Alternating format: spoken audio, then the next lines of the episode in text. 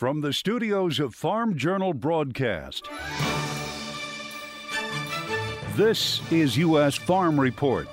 Welcome to U.S. Farm Report this weekend. I'm Tyne Morgan, and here's what's in store over the next 60 minutes.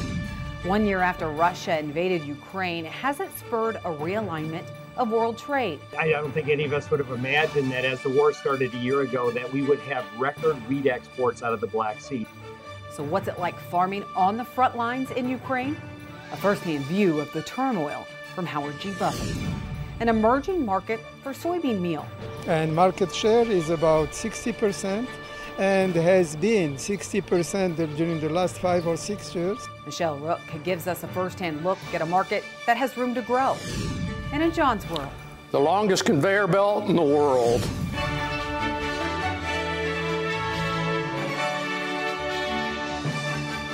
Now for the news, USDA taking a look ahead this week at the future of the ag economy, commodity markets, and trade this year at the annual Agricultural Outlook Forum. USDA is projecting 228 million total combined planted acres of corn, soybeans, and wheat. That's up 3% from last year. And as you can see, wheat plantings are forecast to hit 49.5 million, up nearly 3.8 million planted acres from last year. USDA also pointing to an uptick in the number of corn acres planted to 91 million. Chief economist Seth Meyer says the expectation for more corn acres is from lower input prices along with current commodity prices. The corn to bean price ratio still gives you a little bit of favor to corn relative to where we've been at in history. Hence that 91 million acres of corn. USDA is projecting soybean acres to hold steady, and while soybean export demand is forecast to fall in 2023, USDA does see a boost in biofuels. The agency's Outlook Forum showing a projected 8% growth in soybean oil used for biofuels, up to 12.5 billion pounds.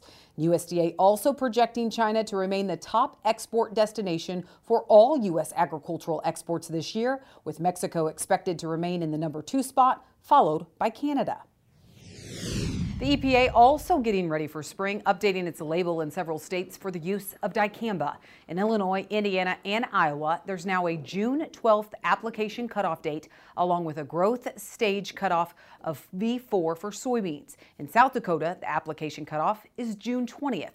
Growers and applicators must check the online version of the label within seven days before application in case there have been any recent state or federal level updates to the dicamba product label. Despite the return of snow and cold this week, natural gas prices are continuing to fall right now, dropping more than 65% since mid December. U.S. natural gas futures for March delivery falling below $2 per million BTUs this week for the first time since 2020. That's after hitting 837 last June. That's nearly a $6.50 sell off. It marks a major reversal when shortage fears set prices to the highest level in 14 years. It's the result of a drop in demand for liquefied natural gas in the U.S., but also globally. Abnormally mild temperatures this winter have eroded energy demand, causing inventories to swell above usual levels and prices to plunge more than 70% since November. A much delayed restart of the Freeport LNG terminal in Texas has also weighed on prices as it's shut down after a June explosion curbed export demand demand, and the market may have not reached bottom yet. We're not seeing the big, you know, 40, 50 cent moves anymore at this point. You know, it's just a grinding couple, three cents, maybe five, six cents here and there. Uh, and that just is against uh, natural gas's nature. So I don't know that we're going to stay here all that long. When it turns, it's probably going to be a very volatile move. We just haven't seen signs of it yet. Newsom suggests end users keep a close eye on the market because when it reverses, it will be a very volatile move and will happen extremely quickly. Brazil says it's temporarily halting exports of beef to China after detecting an atypical case of BSE. It was detected in the northern state of Para, Brazil, which is the world's largest beef exporter. Previously, it suspended exports to China for more than three months in 2021 because of an outbreak. The suspension could hurt Brazilian food producers as China is their largest export market. Well, EPA says it's ordering Norfolk Southern to handle and pay for all cleanup associated with that massive train derailment in rural part of Ohio. Ohio Governor and EPA Administrator Michael Regan visiting East Palestine again earlier this week. The agency saying it will approve a work plan outlining all the necessary steps for cleanup, and if the railroad fails to comply, it will take the steps to clean it up and bill Norfolk Southern for triple the cost. Over two weeks have passed since the train derailment, dumping toxic materials in the area near the border with Pennsylvania. It also prompted persistent environmental and health concerns from people and for animals in the area. Well, many viewers across the country are still digging out from that massive winter storm that caused power outages and other issues, but is another major storm on the way. We'll have a check of weather next. Winter weather and major heat in the south big stories this week. Meteorologist Chuck Heaver is with us this week. All right, let's take a look at our drought monitor, get an update on that. We're pretty much where we were last week. We have, yeah, pretty much normal conditions off on the eastern side of the country, and then off to the west, we are still in a dry condition in the center part of the country. That never seems to change, exceptional drought uh, northern Texas, over in Oklahoma and uh, Kansas. So there you go on the root zone. Of course, California's had a ton of rain. It's going to even get more, so that's not an issue. Most of the East Coast right now in terms of water moisture is good. And then the mountain west, yeah, some dryness. The temperatures this week will be below normal out to the west, above normal off to the east. And then precipitation is going to be above normal for most of the country. We'll have a storm push across the country throughout the week, and that's going to lay down some heavier precipitation, especially in this zone here. And then, of course, the uh, storms off in the California area. That is something else that happened at the end of the week. Okay, here's a jet stream on Sunday. This impulse is going to move across the country here. Again, most of the cold air stays to the north, so up kind of north Minneapolis. Of course, you're going to be in the cold, but most of the country is still going to remain mild with this zonal pattern, which has been very consistent across the country. But this storm here in the end of the week is going to work its way up, and we could see a big storm push through on uh, Friday and Saturday through the Great Lakes. But we'll keep our eye on that. Here's the precipitation forecast that I mentioned. That's in association with that storm.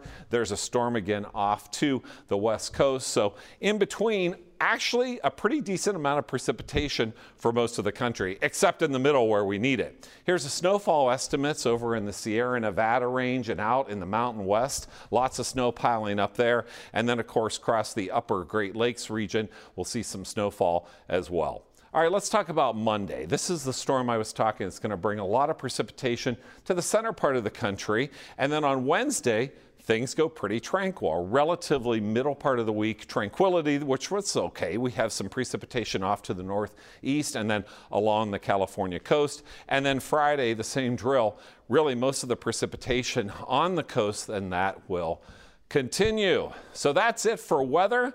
I'm going to toss it back to Tyne. Thanks, Chuck.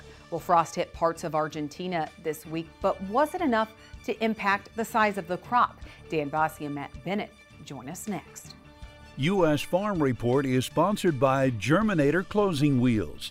Germinator steel closing wheels, perfected in conventional, excels in no-till. Order 12 to 16 rows today and qualify for free shipping or 20% off an end zone moisture management package. Welcome back this weekend. Joining us for our marketing roundtables, Dan Basse, as well as Matt Bennett. Dan, let's start off with South America. A lot of talk earlier in the week kind of fueled the soybean market, talking about frost in Argentina specifically and the impact it could have on that crop. But when you talk to your folks down in South America, did it do that much damage to the market overall? Well, it didn't do that much damage to the crop. Uh, as we look at the uh, the amount of uh, circles that were, let's say, below 33 degrees, it was less than two percent of the area in Argentina. And talking to farmers down there was a lot of cosmetic damage. So I think the market rallied on the perception that indeed there may have been some damage. Uh, we have all been trying to get our arms around how small and small is the Argentine crop, not because of the frost, but because of the drought. And so I think this just kind of piled onto that remember that supply driven markets are always peaking when it seems like the supply is the lowest. And we may have seen that on Tuesday. Yeah, speaking of that, Matt, it's not like that momentum in the markets lasted that long. We saw that on Tuesday, uh, but a tough day when it comes to, to commodity prices, especially for grains and oil seeds on Thursday. So, is this a mindset shift in the market or what's driving it? Well, I think a couple of things. You know, when you saw the soybean meal market kind of run out of steam, you know, as Dan said, uh, uh, I think folks want to kind of buy into this, but we weren't able to go ahead and and approach those highs that we saw last week. And I think whenever you weren't able to get above and beyond those, you just ran out of uh, out of buying interest, quite frankly. And so I think a few things are going on. Uh, you know, we talked about this a little bit before, but you know, maybe people are starting to look at uh, balance sheets for for new crop, and it's something that I've talked about. I know Dan's talked about a lot. Uh, but you know, whenever you start looking, for instance, at corn, it's a different situation. Whenever you're talking about this current crop, if you do plant 91 or 2 million acres, you know, and Mother Nature actually cooperates, you're looking at a completely different balance sheet moving forward. And I think maybe that's going to start be more of the discussion than maybe uh, you know your South American weather situation. Well, speaking of new crop supplies, speaking of acreage, USDA holding its its outlook forum this week. A first look at acreage, but Dan, it's not like it's survey based, and so typically not a big market mover. But when you look at their first taste of acreage, really that came out of Washington this week, what what is it telling you? Well, it's telling us that farmers want to plant more corn. Uh, we did see corn acreage rise to 91 million. Soybeans held steady at 87 you know, we knew wheat already was going to be up because of the seedings number last January. But if I put corn, soybeans, wheat, and cotton together, I come up with about 238.9 million acres. Now that's down from the 240.7 in the Outlook conference from the year ahead. Where we think there can be some adjustments on these numbers is going to be soybeans. You know, this is the first year that USDA is offering a $10 an acre uh, payment, if you will, for double crop soybeans as far north as, let's say, southern Wisconsin and southern Minnesota. And then you've got all these SRW wheat acreage uh, that could be concerned, you know, uh, switched over to soybeans. So I think the soybean number could go up. I think corn is about right, but now it's all in the hands of Mother Nature. What is she going to give us for spring planting? This is probably a pretty good place to start, but it'll be tweaked as we go forward in months just due to Mother Nature. Matt, what's agmarket.net's outlook when it comes to acreage?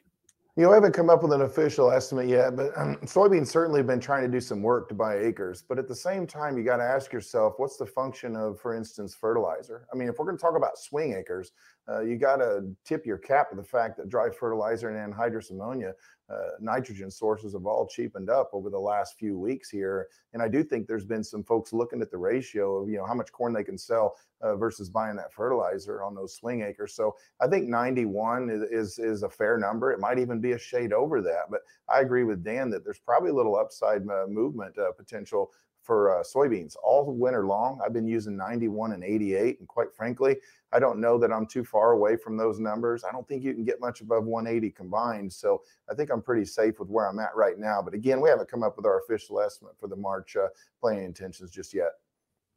Dan, some of these growers in areas like Oklahoma, Kansas, Panhandle of Texas, they're saying they lost some wheat acres this week. Blowing wind, cover crops, uh, you know, decimated cover crops, just some real challenges out there. So when you look at this wheat number, you know, there was some arguments when USDA put out their initial acreage estimate saying all of that wheat may not make it, uh, may not be harvested. It, should there be a big adjustment there by USDA? Well, there'll be an adjustment, but we're not going to get it until the May crop report. That's when they do their first survey based of, of the U.S. wheat crop. So we live what we live with today. We'll get we will get planting intentions on wheat, but what you're talking about, Tyne, is really harvested acreage, and that's all related to condition uh, ratings in the first of April. So conditions are down in the plains, which I imagine they will be based on data we've seen in prior months. I would imagine there'll be extra acres abandoned in the plains. But you know, world wheat prices are now down to the lowest level in a year. So, you know, the Russians keep selling wheat, and that's kind of offsetting the bullishness, if you will, due to the plains dryness and drought that's still prevailing today. Yeah, it's been a, a, year since we saw Russia invade Ukraine. So, talking about the realignment of world trade, we'll get into that. Plus, a BSE case, atypical BSE case detected in Brazil. What impact is that having on cattle prices? We'll talk about that coming up on U.S. Farm Report. U.S. Farm Report is brought to you by Pioneer Pioneer combines leading-edge R&D with rigorous local testing to create seed innovations proven to thrive in your fields. Pioneer, what's next happens here.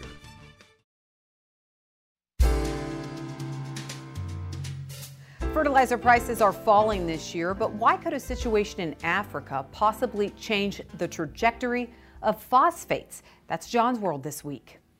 I was surfing through a science news website and found this photo. It's a kind of a bright, shiny object for an engineer like me.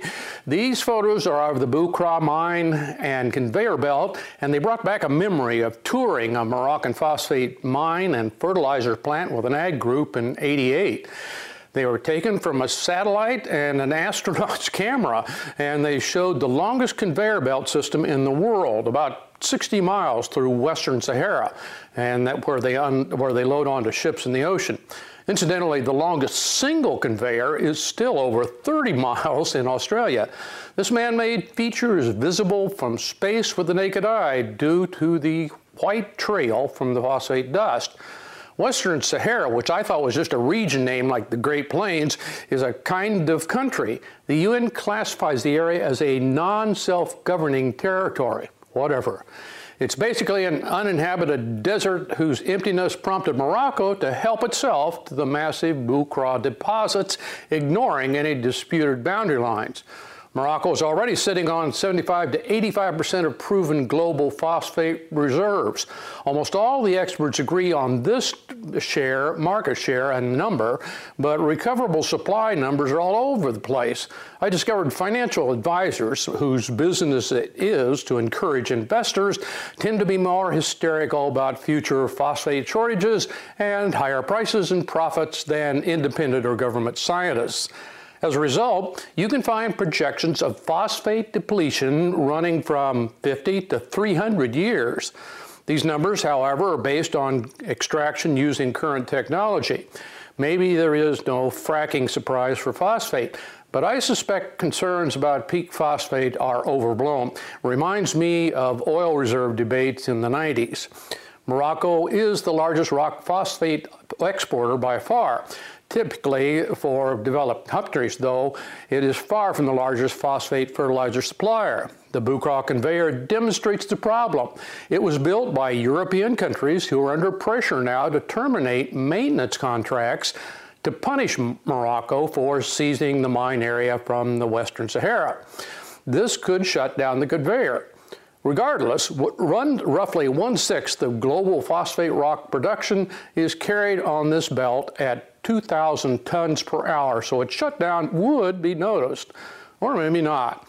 The U.S. has consistently vetoed sanctioning the Moroccan annexation of the Western Sahara at the UN because of the effect on fertilizer prices.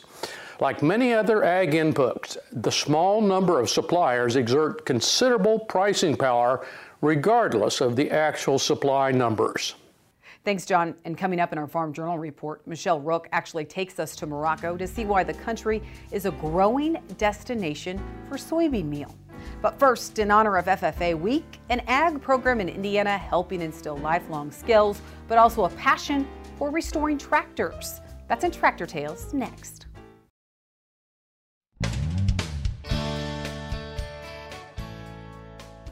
Welcome back to Tractor Tales, folks. This week we're going to journey to Delphi, Indiana, where some local high schoolers are working to preserve some cool family history.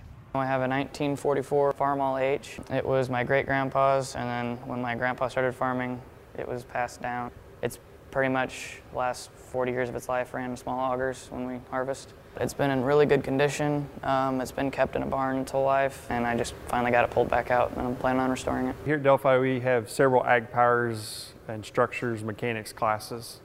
Uh, we start our kids off uh, as freshmen as a mandatory welding course. For many of our students that are rural or farm kids, they kind of drift towards restoring tractors because of the facilities that we have. We have restored over 35 tractors in the last nine years in this shop. Unfortunately, right now it does not run, which is why I had to pull it here. But uh, hopefully I can change that. I've taken the hood off and everything and I, when I cleaned it, and I didn't have it on when I cleaned it. I've purchased a new battery for it. I'm working on getting a gasket for the fuel sediment bowl, along with a few miscellaneous other parts. And hopefully I can get tires for it. Every one of our students is an FFA member.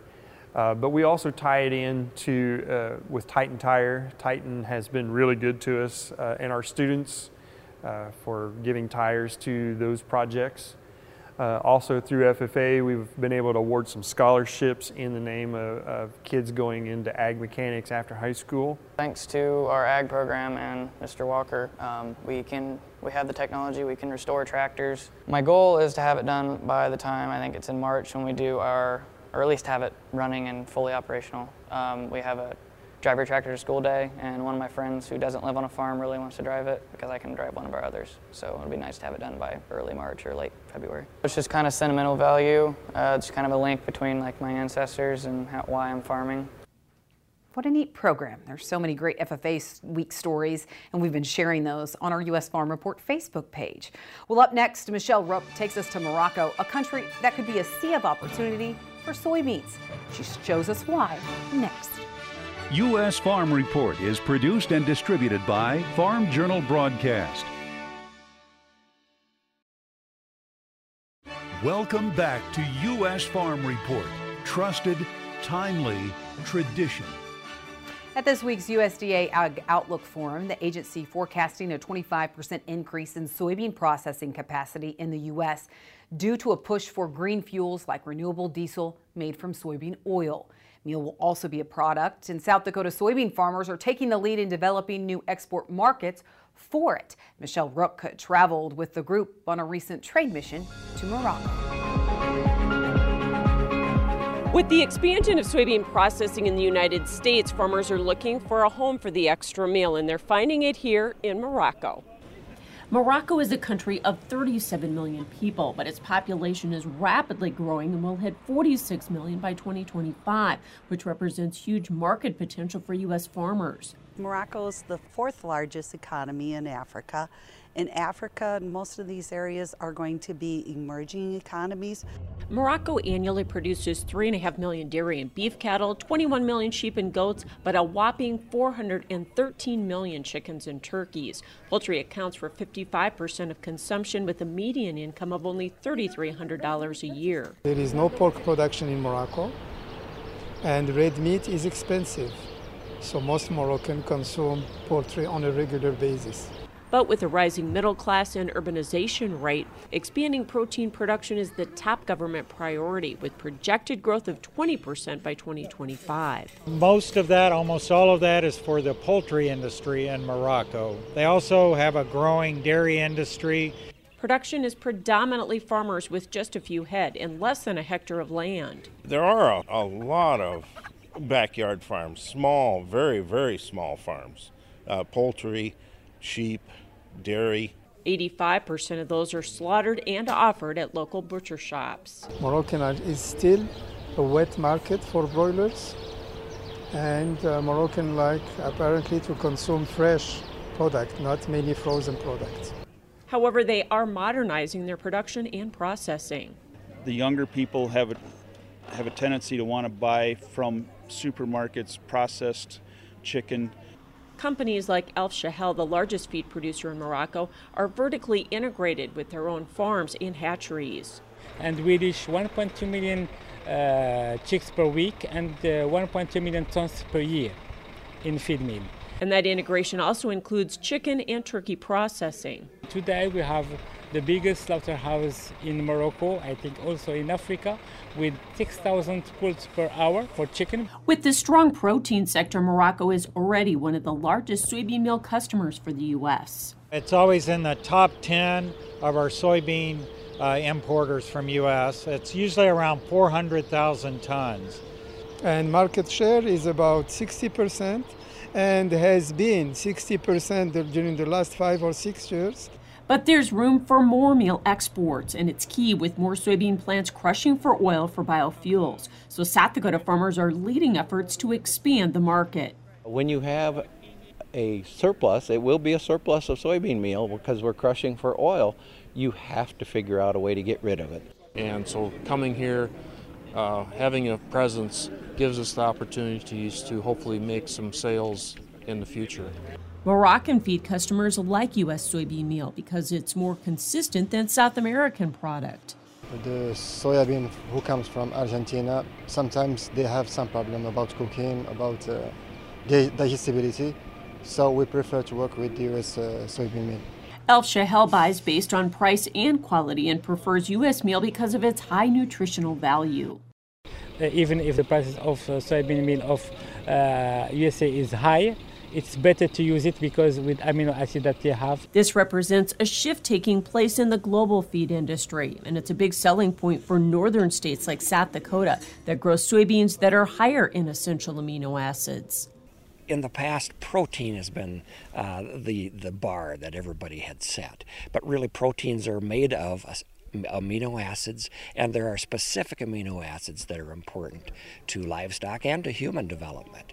And South Dakota, North Dakota, Iowa, and Nebraska have those. Research shows essential amino acids are more digestible and help livestock and poultry gain more efficiently. Extra protein is just ends up being waste. So the amino acid profile is truly what they're seeking, and we offer some of the very best amino acid profiles that there are. McCoo says they also watch the currency exchange and are relieved the U.S. dollars backed off 20 year highs to make imports more affordable. However, Babb says as the U.S. ramps up meal production, prices may be more attractive for countries like Morocco larger production of meal will have a little bit lower price. You add in quality and sustainability. We've got to have a lot of good markets for that U.S. meal. As their population grows, as they become more successful, more profitable to eat more protein in their diet, I think it's a great opportunity for our, our U.S. producers to export, uh, in particular, soybean meal. In Morocco, Africa, I'm Michelle Rook for U.S. Farm Report. Thanks so much, Michelle. And you can read more about that destination and the opportunity it has for soybean meal on agweb.com. All right, up next, speaking of exports, we'll take a look. It's been a year since the invasion of Ukraine. How has world trade realigned, or has it? That is with our marketing roundtable, Stan Basse and Matt Bennett next. Welcome back. Well, we just surpassed the anniversary, the one year anniversary of Russia invading Ukraine. A lot of uncertainty a year ago, but now a year later, you know, thinking that there would be some opportunity for, for U.S. grains. Matt, have we seen that come to fruition? I don't think that it's been near the windfall of exports that we thought that it was going to be. Uh, there's no doubt that uh, Ukraine probably performed a little bit better than most expected, but at the same time, moving forward, I'm not so sure that we can count on production out of that portion of the world uh, to be able to satisfy uh, some of the export demand that they've uh, uh been able to unsurface over the last several years. So I think part of the reason that U.S. exports are going to be down again is probably going to be more of your uh, growing global uh, demand out of South America, for instance. Brazil continues to grow in, in their dominance, in my opinion, and I, I think that they're going to leave. Probably the U.S. You know in second place, not just this year, but moving forward. Dan, I know you were one a year ago when we talked saying, you know, this could be a realignment of world trade. We spoke to you in, in December at Milk Business Conference, and you were talking about the impressive pace of wheat exports out of those areas. So, as we set today, what type of changes have we seen, and how are they continuing to get some of these exports out? You know, Ty, I, I don't think any of us would have imagined that as the war started a year ago, that we would have record wheat exports out of the Black Sea. Now, principally it's a lot of Russia exporting 45 or 46 million tons. But I, one as an analyst, would not have thought that part of the world would have record exports of grain and wheat uh, in, a, in a time of war. Nonetheless, that's what's happened. And the Russians had a very big crop. We can all argue whether it was 92 or 102 million tons of wheat last year, but they are just spitting out wheat in every direction. And I don't see it changing, at least until we get into a new crop position of May. Then it all becomes a weather scenario. What are we going to get for weather in the northern hemisphere? Is the EU going to come back and help supplant some of those losses in Ukraine? But that's what the market will be watching. But here today, Russia is not missing a bid, and it's it's it's it's a problem because world milling prices is now trading over Gulf corn. So we're going to be losing some corn export demand just because of the cheapness of wheat. Well, Matt, the grains are having trouble finding some bullish information later this week, but that is not the case for the cattle markets. When you look at this atypical case of BSE that was detected in Brazil, I mean, just another bullish factor that we saw cattle prices make new highs. You know, I think uh, we didn't, as you said, we didn't necessarily need any more bullish information. Fundamentally speaking, this is just an extremely bullish setup uh, everyone has been talking about it for quite some time, and most people are leaning that direction. And so it, it, certainly warrants a little bit of caution. But whenever you start talking about, for instance, other folks not buying, particularly China, out of Brazil uh, whenever it comes to beef exports. I mean, bottom line from the U.S. standpoint is that you're in a tight situation. This is at the same time, you know, that we're seeing a little bit of healing up as far as the Western Corn Belt goes, and a lot of the forecasts are kind of calling for that to continue to be the case. And so pastures should uh, be in better shape than what they were. I know some of the folks in that part of the world have shared with us that preliminarily they're sure looking at uh, retaining heifers uh, to a great degree. If that happens this year, as far as uh, fat cattle prices go, third and fourth quarter into first quarter next year, I think you could see some serious fireworks. We are seeing Brazil announce they are not going to uh, have beef exports to China.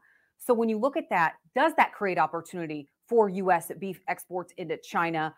It should. I mean, it, indeed, if this is a case that uh, is going to be reflective of the situation, Brazil countries will have at least a six month waiting period to make sure that they're BSE free.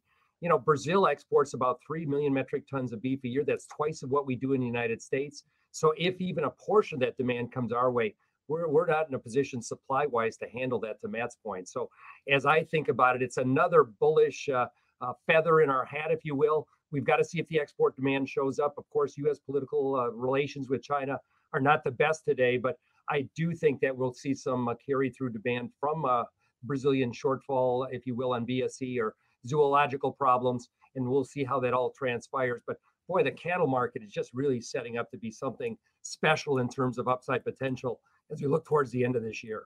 Up next, we will actually have stories from the front lines with Howard G. Buffett.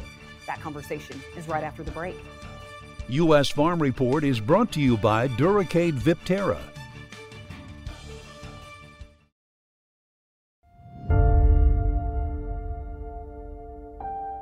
Well, the war in Ukraine is now starting its second year. For the farmers living there, what was once considered the breadbasket of Europe is now a dangerous land of uncertainty. Farm Journal President Charlene Finck recently sat down with global philanthropist and Illinois farmer Howard Buffett. His namesake foundation has given millions of dollars to projects in the Ukraine to help farmers and civilian families there. He's traveled to Ukraine five times this past year, and as he shares, the impact of the war stretches way beyond the Ukrainian border. Clinton Griffiths has that story. The images of war buried in the lives of its people. These are the photographs Howard G. Buffett took during five recent trips to Ukraine. I saw this um, hole in the wall. It's on the second floor of the school. The hole is made by a Russian missile that did not explode. The HGB Foundation has been working in the country since the war started, helping to feed people, financing food boxes, providing seeds for summer gardens, even buying replacement combines for those stolen or destroyed in the war. We were able to get 50 combines into Ukraine in about 30 days. The kind of fun part of the story is almost all of them were originally destined for Russia. The gift ultimately supporting the harvest of more than 70,000 acres last season. Ukrainian grain eventually sold and shipped to countries around the world, including some of the world's most food insecure populations. In 2022, the World Food Program calculated nearly 350 million people across 80 countries were acutely food insecure. The war in Ukraine is a significant contributor to the surge in hunger and conflict. There's more conflict in Africa today than there has been for 20 years. And some of that is outright conflict, and some of that is, is smaller and regional. But when you don't feed people, when they can't find food, when they can't feed their family, um, that just breeds conflict. A negotiated grain corridor has helped to send some of Ukraine's production abroad. As a U.S. farmer himself, Buffett says he doesn't consider that grain competition. Some farmers are always sitting at home thinking, well, they're a competitor. And that's natural, I get it. I mean, but you know, if you want to think that way, that means your neighbor's your competitor. And you don't, you don't treat your neighbor like he's your competitor. You treat your neighbor like they're your neighbor. It's not a head to head competition. And so I think helping Ukraine is helping the world. As he prepares to double his donation in 2023, expecting to spend upwards of $300 million in Ukraine on infrastructure, food, and equipment, He believes this is ultimately a war on agriculture. If farmers here understood what has happened to farmers in Ukraine, it just it, it, it's just hard to fathom. All the landmines on all the agricultural areas, all the grain that's been stolen from Ukraine, the infrastructure, which is significant, that's been damaged, the 80 some thousand pieces of farm equipment that have been destroyed. And it's not stopping, and it won't stop until Russia stops. As the battle rages into its second year, and this is a mass gravesite of 451 bodies. Its full impact is yet to be uncovered, both at home and abroad. For U.S. Farm Report, I'm Clinton Griffiths. Thanks, Clinton. And next week on Ag Day, Clinton is continuing this coverage, showing you more of the impact of farmers in Ukraine. Again, you can find that on Ag Day next week. All right, when we come back, the future of young farmers. Where are the young farmers? Well, the statistics of the average age of the U.S. farmer today is widely advertised. But is there a shortage of young farmers? That's the topic of customer support this week. Today we have a question that seems to be an abiding worry for many. Many of the segments we see on your show that interview people or pan across the audience do not seem to be as youthful looking as you would see when looking at cross sections of workers in other industries. I'm afraid that there will come a time when there will be too much land and not enough people to work it. Am I worrying about nothing? And that's from David Sick in Smithville, Missouri. Uh, David, the short answer is there's very little to worry about on that score. I've answered this question many times in many different forms over the years, but I can understand how it can be a recurring concern. I hope some brief facts can help. Farmers are selected by access to land, period. That means the right parents or very good luck. The next generation of farmers is often unseen since they are not on the farm yet, or maybe they don't like go to meetings, eh, but they are working another job until there's room for them to join the family farm. Farm organizations are traditionally seniority based, so pictures of farm leaders are like the leaders of any other industry, people in at least mid career, which adds an additional dimension. The older generation may not be ready or financially able to step aside. And with the self employed businesses, there is no mandatory company retirement age. Farmers are like investment managers. If you won the lottery, would you be most likely to trust that wealth to an advisor that you went to school with and knew well, or someone just out of college? Success in renting ground is likewise, likewise begins with trust, which is a product of shared history. Since farmland is overwhelmingly owned by older local people, it is natural for them to trust it to people they have known for some time. Any family connection obviously overrides talent as well. It is mathematically improbable to borrow enough money to, and roll, uh, to buy land and rolling capital as well as generate any income. Even with off farm incomes, it's unlikely. As medical science and better lifestyle choices extend active working lives, opportunities are fewer and competition is intense. All this underlines farming is far less about hard physical work than hard assets, so the young muscle and energy advantage has faded. The bottom line is farming is a great job that many people want to enjoy, but many people also want to be successful lawyers, salespeople, and artists. Desire is not sufficient to ensure, ensure such a career. But like farmland, of which I have probably spoken too often, the supply of aspiring farmers is more than ample for the foreseeable future. Thanks, John. Well, there are some startling statistics when it comes to grain bin entrapments. But one company is putting the focus on not only educating farmers, but helping supply fire and rescue departments with the tools that they need. That's from the farm next.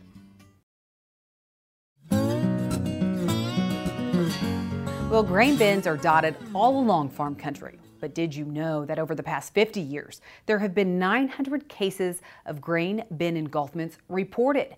That's why Nationwide and supporting partners hold Grain Bin Safety Week each year, hoping with enough discussion, the number of grain bin entrapments continues to decline.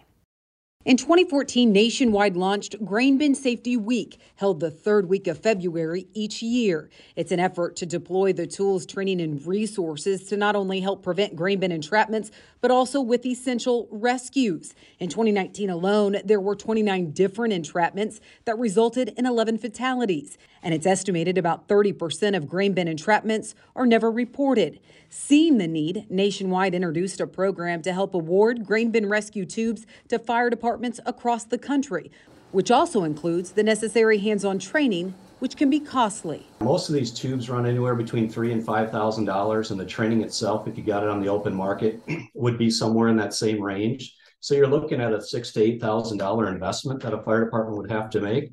So we've we've actually supplied over a million dollars worth of resources and training over this 10-year period, and we just look to expand this even more. If you know of a local fire and rescue department in need of a grain bin rescue tube, you can nominate that fire department today. Nominations are open through April 30th, and Nationwide hopes to award 50 tubes and training this year alone. Just go to grainbinsafetyweek.com for the rules as well as instructions on how to enter.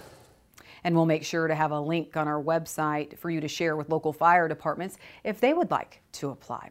All right, that's all the time we have this weekend. Thank you so much for watching. Be sure to join us again next weekend as we work to build on our tradition. Have a great weekend, everyone. U.S. Farm Report is produced and distributed by Farm Journal Broadcast.